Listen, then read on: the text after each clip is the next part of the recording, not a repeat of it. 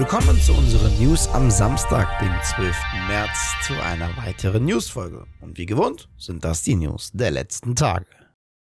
Auch heute möchten wir euch über die aktuellen Vorkommnisse in der Games-Branche bezüglich des Kriegs in der Ukraine berichten. Womöglich habt ihr schon in den vergangenen Tagen gehört, dass verschiedene Einzelhandelsketten und andere Unternehmen, McDonald's, Coca-Cola, Pepsi und so weiter, ihre Filialen geschlossen oder die Einfuhr gestoppt haben. Activision Blizzard kündigte zum Beispiel an, dass man den Verkauf neuer Spiele in Russland aussetzt, solange der Konflikt andauert. Ebenso wie auch Ubisoft, CD Projekt mit ihrer Plattform GOG.com, Electronic Arts, CI Games und Microsoft. Auch Epic Games stoppt den Verkauf ihrer Spiele in Russland, Einzig nur der Zugang zu den schon verkauften Titeln, die sich bereits in der Bibliothek befinden, wird man nicht blockieren. Nintendo hat den russischen eShop in den Wartungsmodus versetzt, hier jedoch, weil Nintendos eShops Zahlungsdienst die Verarbeitung von Zahlungen in Rubel eingestellt hat. Zudem stoppt Nintendo auch die Einfuhr von physischen Waren ein, da eine Auslieferung aktuell erhebliche Unwägbarkeiten bereitet. Auch Take-Two Interactive stellt seine Aktivitäten in Russland ein.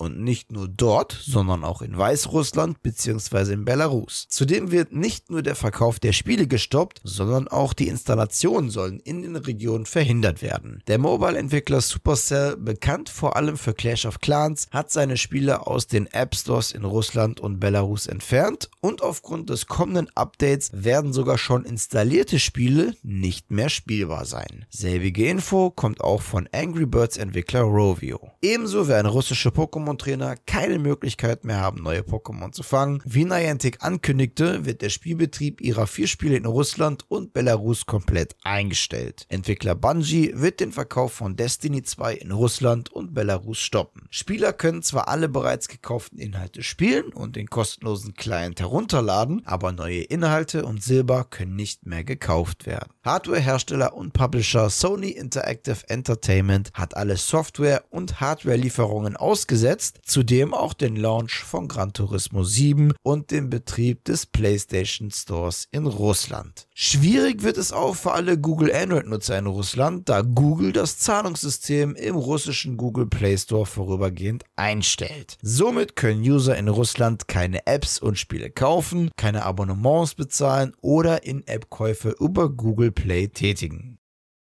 Das Jahr 2022 ist noch recht frisch und hat schon einiges hervorgebracht und ein neues Jahr bringt uns auch eine neue Gamescom-Ausgabe. Den Termin den kennen wir ja bereits seit Ende der vergangenen Gamescom im letzten Jahr, aber es war noch nicht so sicher in welcher Form. Zwar berichteten wir schon vor ein paar Wochen, dass die Kölnmesse fest mit einer physischen Ausgabe plant, aber so fix war das ganze ja noch nicht. Jetzt ist es aber offiziell. Die Gamescom ist endlich in physischer Form zurück. Vom 24. bis 28. August findet die Gamescom 2022 als Hybrid-Event vor Ort in Köln und gleichzeitig online statt. An der Hallenbelegung wird sich trotz einer neuen großen Halle nicht viel ändern. In der neuen Halle 1 wird die Gamescom Event Arena ihren Platz finden, die sich noch 2019 in der Halle 11 befand, wo Shows wie die Opening Night Live und weiteres Bühnenprogramm auf uns Besucher wartet. Die Hallenbelegung der Entertainment und der Business Area soll jedoch so bleiben. Heißt, wir werden altbekannte Publisher und Entwickler in ihrem natürlichen Habitat wiederfinden. Zum Beispiel EA in der Halle 6 oder Nintendo in Halle 9. Naja, sofern diese natürlich auch teilnehmen werden. Wir werden euch da auf dem Laufenden halten, hier in unseren News-Videos, wie aber auch auf unserer Webseite. Neben der Bekanntgabe der physischen Form der Messe gab auch die Kölnmesse ihr Projekt Gamescom Goes Green bekannt. Die Kölnmesse möchte die Gamescom klimafreundlicher umsetzen und plant sogar auf längerer Sicht die Gamescom mit verschiedenen Herangehensweisen klimaneutral zu gestalten. Bereits bestehende Maßnahmen wie kostenfreie ÖPNV-Tickets oder der Gamescom Forest wolle man ausbauen. Am 26. und 27. März findet das Finale der VBL Club Championship in der Straßenkicker Base in Köln statt. Nachdem sich die ersten vier Clubs bereits über die Abschlusstabellen in der Divisionsphase für das Finale qualifiziert hatten, konnten nun vier weitere Teams ihre Teilnahme über die Playoffs sichern. Diese acht Clubs werden den deutschen Clubmeister ausspielen. So haben wir in der Gruppe A die E-Football-Mannschaften von Hansa Rostock, FC Ingolstadt, 1. FC Heidenheim, Hoffenheim und den 1. FC Köln. In der Gruppe B finden wir die E-Football-Mannschaften von RB Leipzig, HSV, Werder Bremen und St. Pauli. Nur die Erst- und Zweitplatzierten beider Gruppen qualifizieren sich für das Halbfinale und spielen am 27. März den deutschen Meister aus.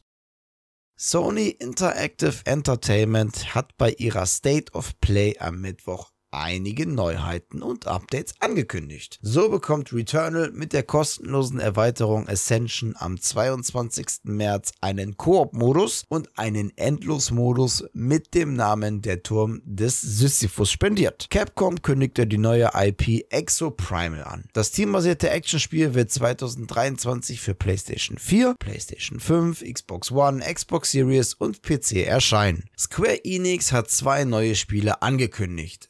Valkyrie Elysium und The Diofield Chronicle. Valkyrie Elysium ist ein an die nordische Mythologie angelehntes Action-Rollenspiel und soll in diesem Jahr für PC, PS5 und PS4 erscheinen. The Diofield Chronicle ist ein Strategie-Rollenspiel, das 2022 für PC, PS5, PS4, Xbox One, Xbox Series und Switch erscheinen soll. Bandai Namco zeigte das Anime-Kampfspiel JoJo's Bizarre Adventure All-Star Battle R, das im Herbst 2022 für PS5, PS4, Xbox Series, Xbox One, Nintendo Switch und PC erscheinen wird. Konami präsentierte mit Teenage Mutant Ninja Turtles The Kawabanga Collection eine Retro-Sammlung mit 13 klassischen Arcade- und Konsolenspielen. Leonardo, Donatello, Raphael und Michelangelo Michelangelo kehren 2022 auf PC, PS5, PS4, Xbox One, Xbox Series und Switch zurück. Ansonsten wurde Videomaterial zu Ghostwire Tokyo, Track to Yomi sowie zum kürzlich auf den 11. Oktober 2022 verschobenen Forspoken gezeigt.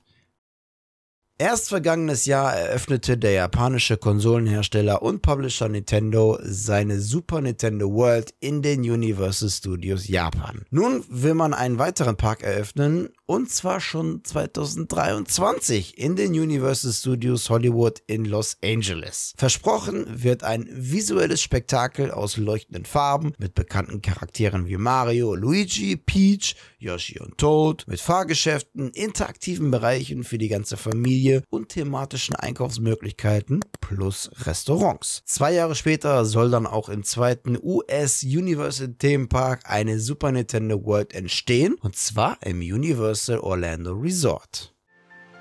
So, das waren sie, die News der vergangenen Tage. An dieser Stelle verabschiede ich mich wieder von euch. Danke fürs Zusehen. Wenn euch die Folge gefallen hat, dann würden wir uns natürlich über eine positive Bewertung und eure Kommentare auf YouTube sehr freuen. Und Sprichwort YouTube natürlich nicht vergessen, das Glöckchen zu aktivieren. Ansonsten, wenn ihr nicht über YouTube zuhört, lasst doch einfach gerne bei uns einen Follow da. Die nächste Newsfolge gibt es am kommenden Mittwoch. Bis dahin bleibt gesund und guten Loot euch. Ciao. We'll be right back.